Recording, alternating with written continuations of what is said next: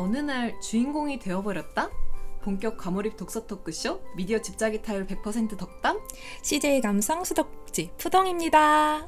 아, 저는 영화, 드라마, 책 그냥 보면 슬프면 엄청 울어요. 그래서 미디어 집자기 타율 백 퍼센트라고 소개했는데 푸동님, 씨제이 감성은 뭐죠? 어, 저도 비슷해요. 왜 씨제이 제작 지원 영화 중에 노골적인 심파 장면들이 꼭 있잖아요. 씨제이가 울어! 하면은 네, 알겠습니다! 하고 착실하게 울어서 씨제이 감성 수도꼭지라고 소개했습니다. 그래서 제가 오늘 과연 끝까지 뽀송하게 녹음을 마칠 수 있을지 굉장히 걱정이 됩니다. 네, 아, 오늘 울보 두 명과 함께 네 번째 티파티를 시작해 보겠습니다. 우리 듣고 계신 청취자님, 영장님들 환영합니다. 오늘 책은 지난 시간에 예고한 대로 H마트에서 울다 입니다. 책을 추천해준 분을 게스트로 한번 모셔봤는데요. 게스트님, 자기소개 부탁드려요. 네, 안녕하세요. 잘 말아줘. 김밥입니다. 아, 김, 김밥님 반갑습니다. 어우, 귀한 시간 내어서 출연해줘서 감사합니다. 김밥님은 책 읽는 거 좋아하시나요? 제가 어렸을 때는 책을 정말 많이 읽었는데 이제 사회에 찌들면서 읽을 시간이 필요하다 보니까 그걸 핑계로 안 읽게 돼서 최근에는 잘 안 읽었는데 간간히 혼자 시간이 생길 때마다 읽으면 되게 좋아가지고 그렇게 음. 간간히 읽고 있어요. 음, 주로 이북으로 많이 보시는 편인가요? 어, 사실은 종이책을 더 좋아하는데 음. 서점에 갈 시간이 없다고 네. 아니면은 제가 성격이 급해가지고 음. 책을 사러 가는 거 자체가 못 기다리겠어요. 그래서 어. 이북으로 바로 구매하기도 합니다. 이야, 우리 멋진 직장인입니다, 김밥님. 아, 이렇게 출연까지 해주셔서 정말 감사해요. 저희 팟캐스트를 오시기 전에 들으셨죠?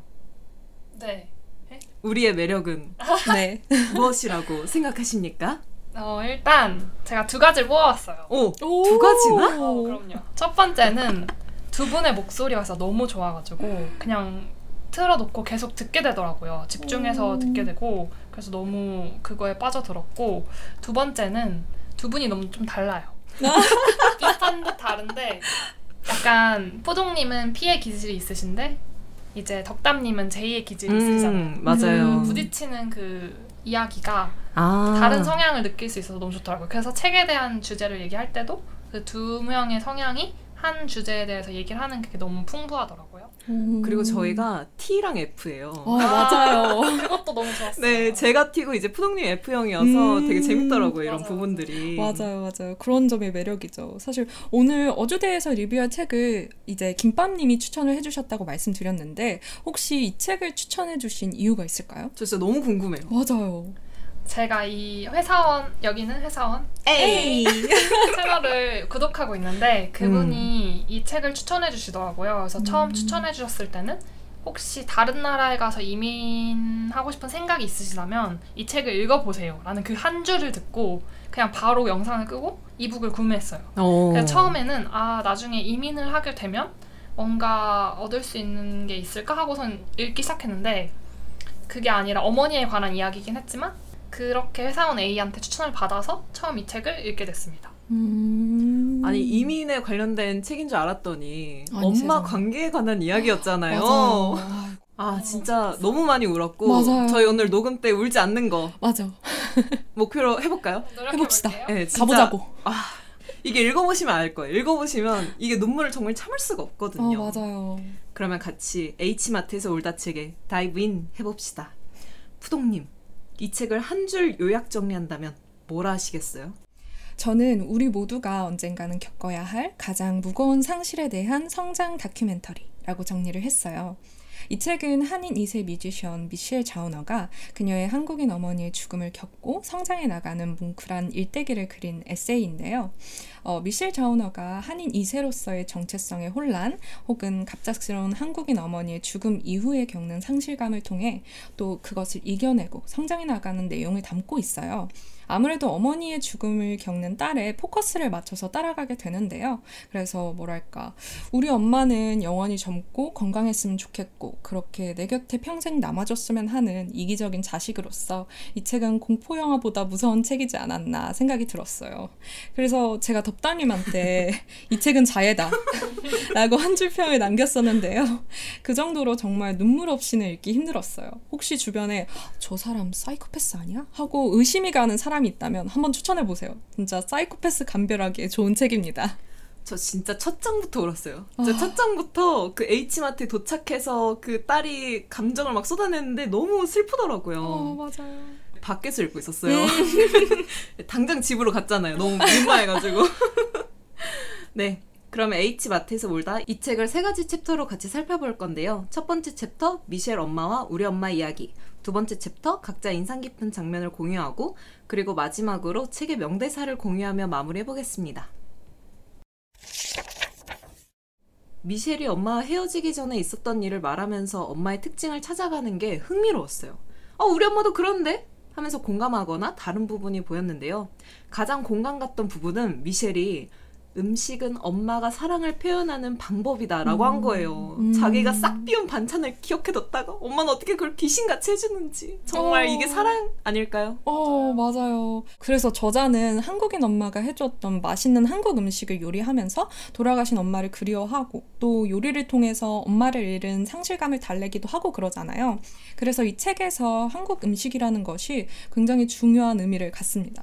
네, 이건 비밀인데 뭐죠? 저희 저희 어머니는 요리를 좀 못하시거든요. 어머니.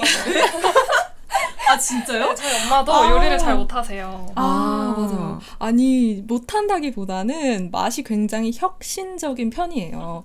가끔은 요리가 이렇게까지 혁신적일 필요가 있을까 하는 생각이 드는데. 아, 약간 생각지도 못한 조합으로 요리를 하는 그쵸? 그런 느낌인 맞아요. 거죠? 맞아요. 생각지도 아. 못한 요리는 그런 이유가 있는데 이렇게 어?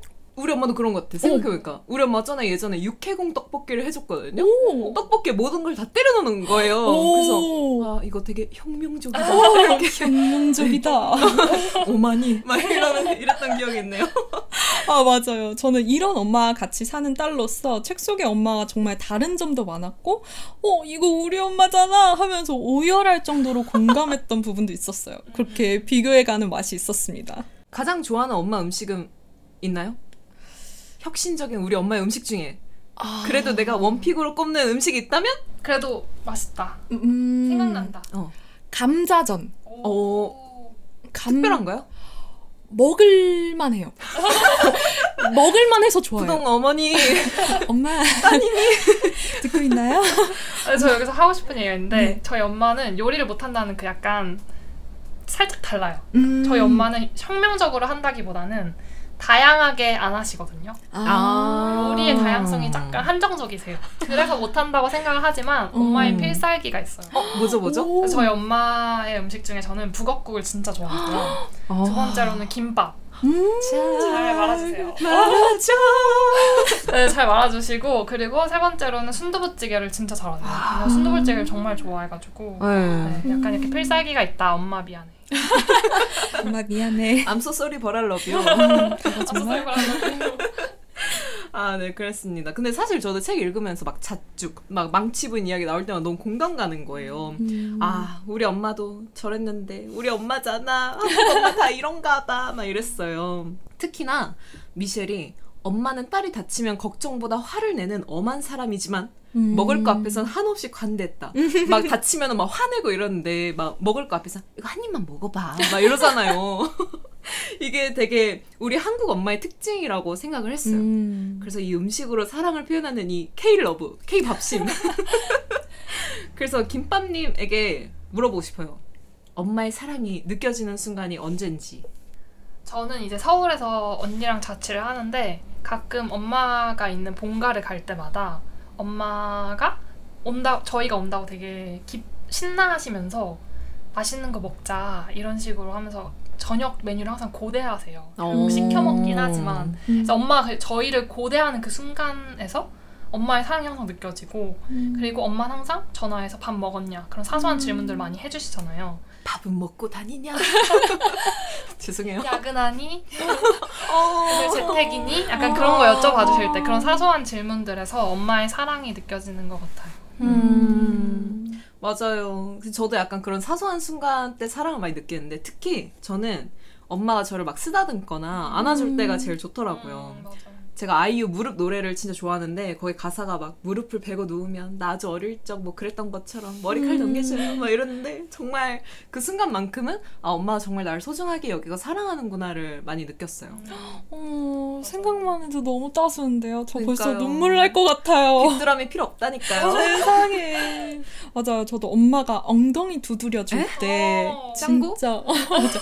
아이고 내 새끼 하면서 어. 그때 진짜 엄마의 귀염둥이가 된 기분이에요. 맞아 맞아. 맞죠. 약간 저희가 이미 이십 대를 넘겼, 이십 대이지만 여전히 어렸을 때 그 사랑이 지금도 똑같이 좋은 것 같아요. 어... 어렸을 때 엉덩이 두드려주고 잘 때 쓰다듬어주고 그거를 이십 대인 저에게 엄마 해줬을 때도 여전히 좋은. 맞아. 어, 맞아. 반올림하면 삼십 대지만 그래도 여전히 그 순간이 좋은. 맞아. 맞아요. 아직 우린... 어른인데 어른이. 맞아요. 음. 우린 영원히 엄마의 애기잖아요. 맞아요. 애기지 애기. 맞아요. 우리 듣고 계신 청취자 영장님들도 언제 엄마의 사랑을 느끼는지 정말 궁금한데요. 기억이 나는 일화가 있다면 댓글에 알려주세요. 또 미셸은 엄마가 돌아가기 직전에 마지막 여행을 갑니다. 엄마가 생전에 가고 싶었던 한국 여행지를 중심으로 가다가 결국 상태가 악화되어 중단되었는데요. 저 두 분에게 여쭤보고 싶은데 엄마와 이제 남은 시간 동안 꼭 가고 싶은 곳이라든지 뭔가 하고 싶은 일이 있다면 무엇일까요? 어, 저는 스위스를 함께 가고 싶어요. 원래, 스위스? 네. 원래 엄마의 환갑 기념으로 스위스 여행을 계획을 했었거든요. 음. 근데 역병이 터지면서 제 멋진 계획이 수포로 돌아갔죠. 그래도 언젠가는 꼭 엄마랑 스위스 여행을 가고 싶어요. 예전에 스위스 여행을 간 적이 있었는데 지상에 낙원이 있다면 바로 여기? 라고 생각을 어. 했었거든요. 이승에 있을 때만 갈 수 있는 곳이기 때문에 꼭꼭 언젠가는 함께 가고 싶어요. 뭔가 좋은 거 많이 먹고 좋은 거 많이 보여드리고 싶은 자식의 마음이랄까요. 엄마 듣고 있어? 맞아요. 저는 약간 좋은 걸 먹거나 좋은 걸 봤을 때 엄마도 오면 좋겠다. 그래서 어. 엄마가 생각이 나더라고요. 음. 또 특히 떨어져 사니까 뭔가 맛있는 거 서울에서 먹을 때 되게 생각나지 않아요? 맞아요, 아 맞아요. 이거 같이 먹으면 좋았을 텐데 맞아, 맞아. 막 이런 것들. 그러다가 이제 가끔 집에 갈 때 막 싸가고 뭐 그러시나요 어, 혹시? 그러진 않지만 아 오케이 오케이 마음이 서울에, 아, 마음이 오케이, 중요하죠. 오케이. 아 그렇지만 엄마 서울에 자주 오시니까 아 그쵸 데려가고 하건 하긴 아, 합니다. 맞아요. 어, 그 생각해보니까 김밥님이 이제 부모님이 서울에 오실 때마다 저희에게 이제 레스토랑 같은 식당을 추천해달라고 하셨잖아요. 음. 기억나세요? 음. 아, 기억 안 나시죠?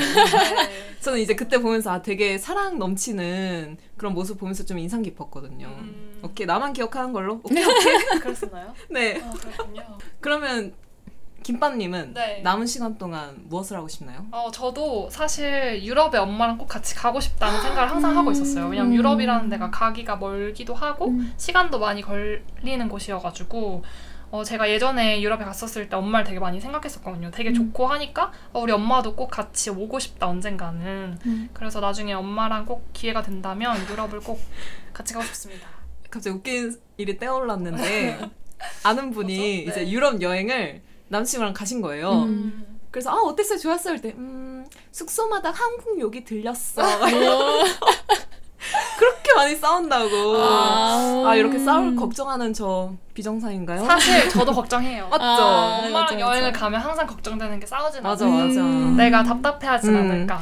사실 기운이 되게 다르잖아요. 우리는 좀 더 액티비티한 걸 음. 원하고 또 어머니들 약간 관광, 휴양, 음. 적게 걷고 음. 막 약간 이런 거여서 아 여행 가기 전에 좀 걱정이 되더라고요. 음. 그쵸, 그쵸. 그래서 저는 어딜 가기보다도 그냥 한 시간을 좀 가져보고 싶어요. 음. 진짜 솔직하게 말하는 시간 있잖아요. 음. 그동안 뭔가 서로에게 못했던 말들을 토해내는 그런 내뱉는 음. 시간인데요. 저희 모녀는 좀 특징이 있는 게 싸우고 나면 그 싸움에 대해서 말을 안 하는 거예요. 음. 다음날 아무 일도 없듯이 막 이렇게 행동을 하거든요. 그래서 저는 아직 그런 상처들이 좀 있는 편이에요. 음. 상처에 대해서 좀 같이 엄마와 말하는 시간을 가졌으면 좋겠어요. 그래서 막 아 그때 내가 뭐 이렇게 말을 했지만 그런 의도는 아니었어 라든지 음. 나 그때 이렇게 너무 아팠어 엄마 뭐 이렇게 말을 한다든지 이런 대화를 안 했던 세월들이 지금 너무 후회되고 하, 진정해. 진정해. 진정해. 괜찮아, 괜찮아. 네. 괜찮아. 그래서 남은 시간 동안은 그 회포를 풀고 좀 정리하는 시간을 갖고 싶네요. 좋아요. 좋아요. 좋아요. 우리 그만해요. 잠깐만요. 좀 더 말했다고 올 것 같으니까 다음 챕터로 넘어갈게요. 네. 네, 두 번째 챕터입니다. H마트에서 울다라는 책은 자식의 시선에서 엄마와 관련된 이야기를 서술한 책이에요. 그래서 같은 자식의 입장에서 훨씬 몰입이 잘 되는 것 같은데요. 저는 책을 읽으면서 기억에 남았던 장면이 있었는지 궁금해요. 그래서 두 번째 챕터는 이 책의 기억에 남는 장면에 대해서 이야기해보려고 합니다. 아, 이 장면, 나였다면 이렇게 했을 텐데 하는 부분도 있었을 것 같아요. 너였다면 어떨까?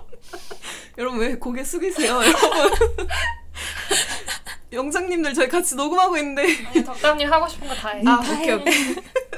죄송합니다 여러분. 아, 그러면 김밥님은 이 책에서 어떤 부분이 인상 깊었나요?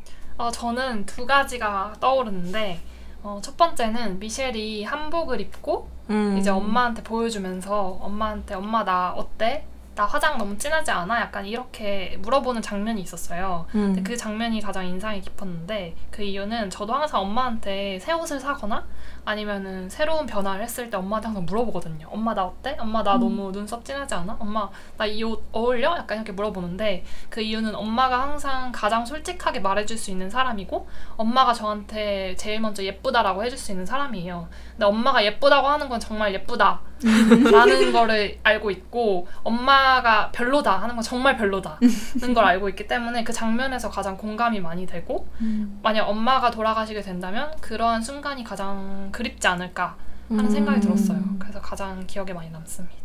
맞아요. 엄마들은 좀 솔직하게 말하더라고요. 음. 진짜 이거 별로다, 맞아, 좋다. 맞아. 근데 진짜 별로인 건 진짜 또 별로예요. 어, 저, 저 예전에 그런 적 있었어요. 제가 앞머리가 있었던 시절이 있었어요. 지금 없는데 그때 저 혼자 앞머리를 이렇게 잘라봤어요. 근데 음. 엄마가 가만히 이렇게 저를 보다가 쥐파 먹었니?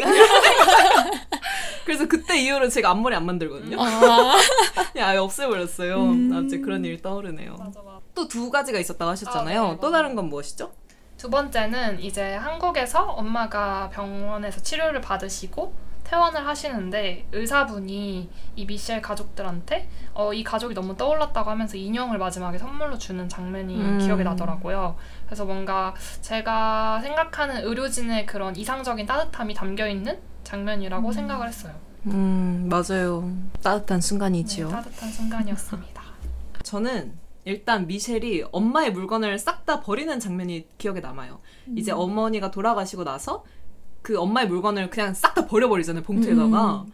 아, 사람이 극도로 감정을 느끼며 이성을 읽는구나 라는 걸 이 장면을 생각을 했어요. 오랫동안 보관한 딸의 어릴 적 신발을 막 가차없이 버리고 음. 저는 절대 못 버릴 것 같거든요. 음. 왜냐하면 그게 보관이 되게 잘 되어 있어서 음.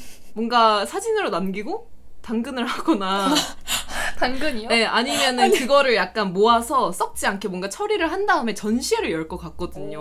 아니, 그, 그 상황에서는 이성적인 게 이상한 거 아닌가요? 엄마 돌아가시고 엄마 물건 당근마켓에 올리는 딸이 더 이상한가요? 그게 더 이성적인 것 같아요. 제가 약간 어렸을 때부터 정신 똑바로 차려 막 이런 말들을 많이 듣고 자라서 그런지 좀 이해가 안 되더라고요. 음. 그래서 이 어주대를 준비하면서 왜 이렇게 미셸이 좀 시야가 좁아졌을까라는 음. 생각을 하다가 터널 시야라는 의학 용어를 찾았어요. 음. 터널에 들어가면 시야가 좁아져서 주변을 잘 살피지 못하게 되는 것처럼 터널 시야는 일련의 사건으로 겪게 되는 심리적 기제로 인해 객관적이고 종합된 판단을 그르치게 되는 걸 뜻합니다. 그래서 미셸이 엄마가 죽고 터널 시야에 갇힌 것 같았어요. 어, 아 뭔가 그 슬픔을 다 가늠할 수는 없겠지만 미셸처럼 그런 슬픈 일을 겪는다면 어, 앞뒤 상황이 안 보일 것 같아요. 맞죠. 그래서 전문가는 터널 시야에서 벗어나기 위해서는 내가 어떤 상황에서 어떤 판단을 내렸는지 기록해두라고 조언을 합니다. 그 기록을 통해 내 시야가 얼마나 좁아져 있는지 객관적으로 볼 수 있다고 하는데 이게 말이 쉽지. 음. 그 상황에서 잠깐 이 상황 기록해야 돼 막 이렇게 기록하는 게 되게 어렵잖아요. 어, 네. 맞아요. 그래서 아무튼 이런 의학 영화를 찾아봤답니다 이번에. 음. 네, 맞는 말인 것 같긴 해요. 저도 약간 그 상황에서 기록을 음. 하는 게 어렵긴 하지만 그 상황을 만약에 기록해 두고 나서 좀 시간이 흐른 후에 그걸 봤을 때 좀 더 객관적으로 저의 모습을 볼 수 있게 되더라고요. 맞아요. 그래서 제가 음. 일기 쓰는 걸 되게 좀 좋아해요. 오. 특히 막 화나 화난 일이 있었을 때 맞아. 그걸 기록해두고 나중에 한꺼번에 보면 되게 웃긴 거예요. 아 내가 이런 포인트에서 화가 나는구나 음. 라는 걸 좀 미리 알아서 맞아. 좀 대비를 할 수 있는 음. 그런 음. 긍정적인 효과가 있어요. 오, 그런데 살면서 내 앞에 다가온 슬픔을 직면하기 힘들 때가 있잖아요. 미셸은 작은 것 하나라도 엄마를 떠올리는 것이 힘들었던 건 아니었을까. 아, 자기는, 그래서 다 버렸다. 맞아요. 맞아요. 음. 자기는 앞으로 꿋꿋이 살아가야 되는데. 음. 그래서 저는 미셸이 엄마의 집을 팔 때가 가장 기억에 남아요. 저는 처음에 아니 엄마가 살던 집을 팔아? 그랬었는데 이 장면이 뭔가 슬픔의 매듭을 짓는 부분이 아니었을까 생각이 들더라고요. 미셸이 엄마의 물건을 버렸을 때는 엄마의 죽음을 직면하기 버거워서 회피하고 싶어서 그랬던 거라면 엄마의 집을 파는 미셸을 보면서 아 미셸이 이제는 엄마의 죽음을 받아들이고 자기 삶을 나아가려고 하는구나 라는 느낌이 들어서 미셸이라는 사람이 슬픔을 겪고 회피하고 또 분노하고 결국에는 받아들이고 성장하기까지의 과정을 쭉 지켜본 것 같아서 뭔가 마음이 뭉클하더라고요. 음. 그래서 이 부분을 읽으면서 딱 생각난 노래가 하나 있어요. 뭐죠? House I Used to Call Home 이라는 곡인데요. 이 곡이 내가 나고 자라왔던 집을 파는 마음으로 쓴 곡이에요. 미셸의 엄마가 돌아가신 후에 엄마의 흔적이 남아있는 집을 팔아서 그런 것기도 하지만 어쩌면 엄마라는 존재가 집을 상징하는 메타포라고 느껴졌어요. 엄마가 내가 나고 자라온 흔적을 고스란히 품은 존재라고 생각을 했는데 나고 자란 집을 떠나는 것처럼 엄마를 떠나보내는 미셸의 심정을 담은 것 같아서 이 곡이 떠오르더라고요. 여러분 책을 읽으면서 한번 들어보세요. 진짜 과몰입하게 될 거예요. 아, 일단 이 녹음 마치고 그 노래 진짜 들어봐야겠어요. 음.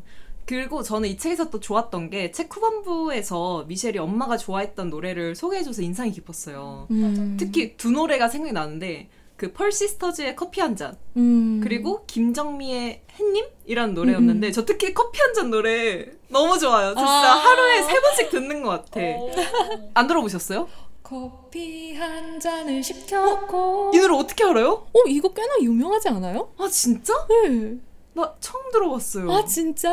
네. 안 들어보셨죠? 김밥님. 전, 네. 저는 처음엔 몰랐었어요. 근데 음. 이 책을 읽고 들어봤거든요. 음. 너무 좋아요 진짜. 음. 이거 진짜 이천십일 년도에 두 분이 라이브로 부른 무대가 있거든요. 오. 그 라이브가 훨씬 좋아요. 오. 일반 음원보다. 제가 진짜 댓글에 남겨놓을게요 여러분. 진짜 와. 꼭 한번 들어주세요. 진짜 너무 좋아요.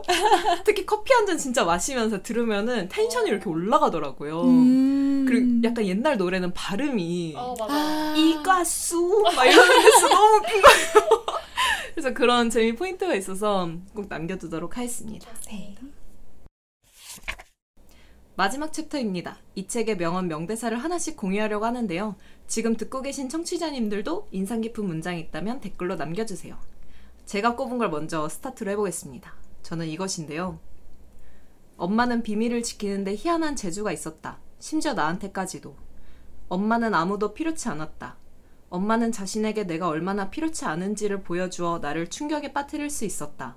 자기가 그렇듯 항상 나만의 십 퍼센트를 따로 남겨두라고 평생을 내게 가르쳐온 엄마지만 그게 나한테까지 따로 남겨둔 부분이 있었다는 뜻이었으리라고는 그때까지 상상조차 하지 못했다. 이 구절을 꼽은 이유는 비슷한 경험을 해서 공감이 갔어요. 음. 저도 미셸 어머니처럼 우리 엄마도 약간 똑같은 조언을 했거든요. 음. 남에게 마음을 다 주지 마라. 음. 저에게 입버릇처럼 말씀하셨어요.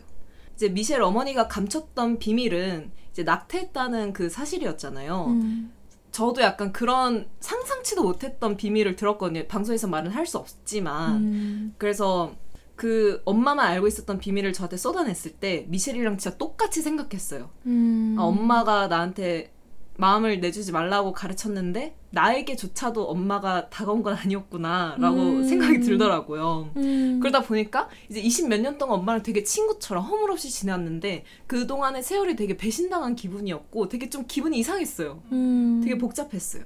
음. 그래서 이제 저는 그때까지만 해도 아, 부모 자식 사이 친구 있지. 난 친구처럼 잘 지내는데? 라고 생각을 했다가 그때 아, 부모 자식은 친구 사이가 될 순 없구나. 음. 왜 오은영 박사님이 부모와 자식은 절대 친구가 될 수 없다고 말했는지 확 이해가 되더라고요. 음, 아이고, 덕담님이 상처가 깎였어요.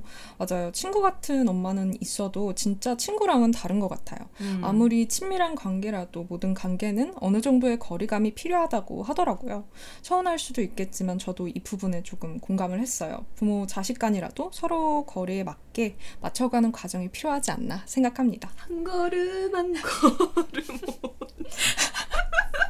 아, 그만할게요. 네.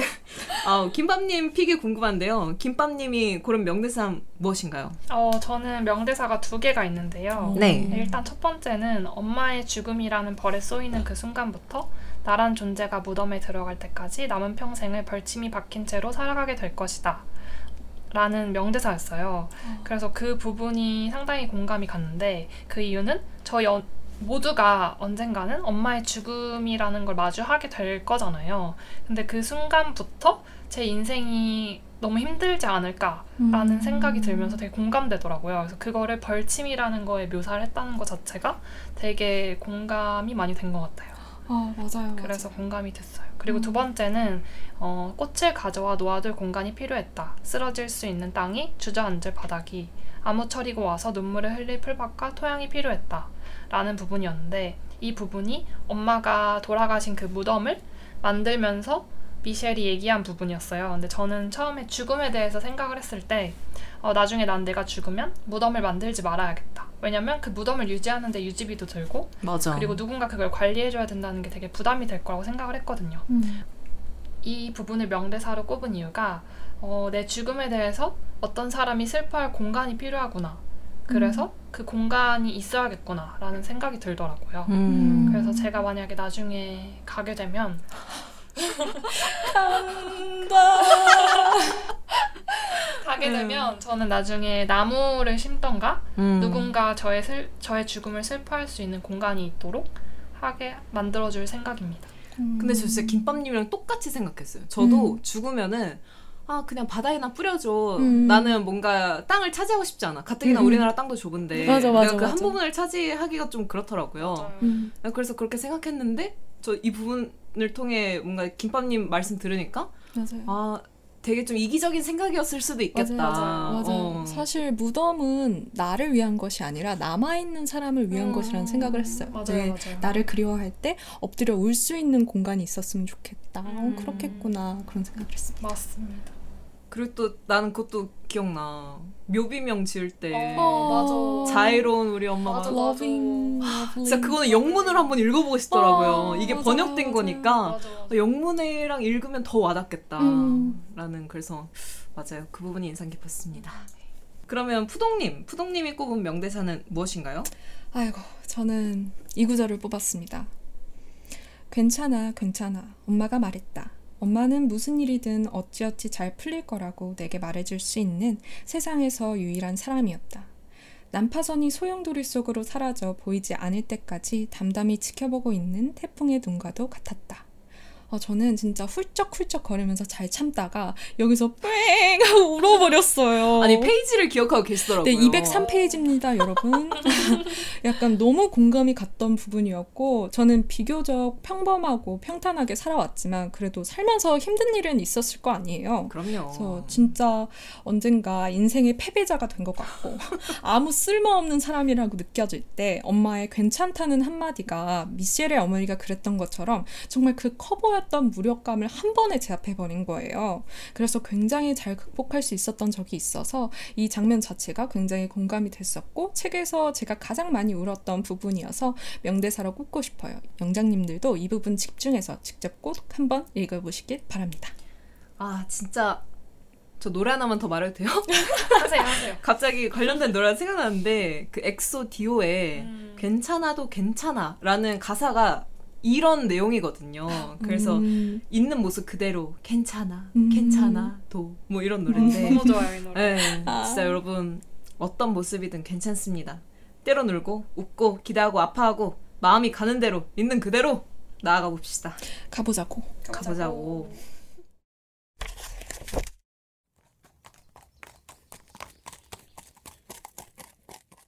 네, 영장님들 이제 돌아가실 시간입니다. 가보자고 하고 바로 돌아가실 시간이라고. 되게 웃긴데요. 집으로 가보자고. 집으로 가보자고. 집으로 가보자고. 네. 다시 일상 복귀하자고. 그렇자고. 네. 오늘 네 번째 티파치. 오늘 네 번째 티파치. 오늘 네. 그거 요히요를. 아니, 무슨 소리 너무 듣기 좋아서 자르고 싶지 않아요. 요히요. 아 죄송합니다. 요히요. 아 오늘 네 번째 티파티 책으로 H마트에서 울다 소개했습니다. 어 우리 한 명도 안 울었네요. 어, 그러니까요. 저 근데 살짝 목소리 떨렸어요 중간에. 어, 하지만 위기의 순간이 있었지만 찾아봤네요. 난 대단하다, 대견하다. 응. 어른이다. 난 어른이다. 응. 어른이다. 어른. 이제 미디어 집착이 타율 구십구 퍼센트가 되었습니다. 아. 아니 근데 진짜 엄마라는 단어는 듣기만 해도 눈물 나는 마법의 엄마. 단어. 이름 이 노래 알아요? 여러분 이 노래 아세요? 아니 오늘 약간 주크박스인가요? 뮤직뱅크 같아요. 아, 제가 이번 주 약간 텐션이 좀 이상해요. 어. 네. 그렇습니다. 좋아요, 좋아요. 아, 참 엄마가 보고 싶어지는 시간이었습니다. 오늘 새로운 게스트 김밥님 모시고 함께 했었는데요. 함께한 소감 어떠셨나요, 김밥님? 어, 저 사실 처음에 왔을 때는 되게 걱정을 많이 했거든요. 왜냐면 음. 두 분의 목소리가 너무 좋아가지고 아, 내가 이 사이에 껴도 되나 감히. 잠깐 김밥님, 네? 손이 세 개셨어요? 손이 세 개였냐고요? 왼손, 오른손, 겸손? 아, 너무 좋아요. 와, 듣도 보도 못하. 아, 너무 좋습니다. 이런 기가 너무 좋아요. 어, 그래서 같이 했는데 너무 시간이 빨리 갔고, 그리고 이렇게 한 개의 책을 골라서 같이 과몰입해서 얘기를 나눌 수 있어가지고 어, 너무 재밌었던 것 같고, 특히 엄마라는 되게 소중한 존재에 대해서 다시 생각해볼 수 있는 책이고 그런 시간이었던 것 같아가지고 너무너무 감사했습니다. 저희가 더 감사해요. 네, 덕분에 눈물샘이 약간 마르려고 했거든요. 아. 되게 최근에 약간 냉정해, 맞아요, 네, 맞아요. 좀 이성적이었는데 음. 요거 읽고 아주 그냥 아주 촉촉해졌습니다. 모이스처, 모이스처. 네, 영장님들 저희는 매주 목요일마다 플로 팟빵 오디오 클립에서 만날 수 있습니다. 인스타그램은 각 채널 홈에 링크가 있으니 인스타에도 놀러오세요. 놀러오세요. 여러분 좋아요, 댓글, 구독, 알림 설정까지 잊지 마세요. Adiós.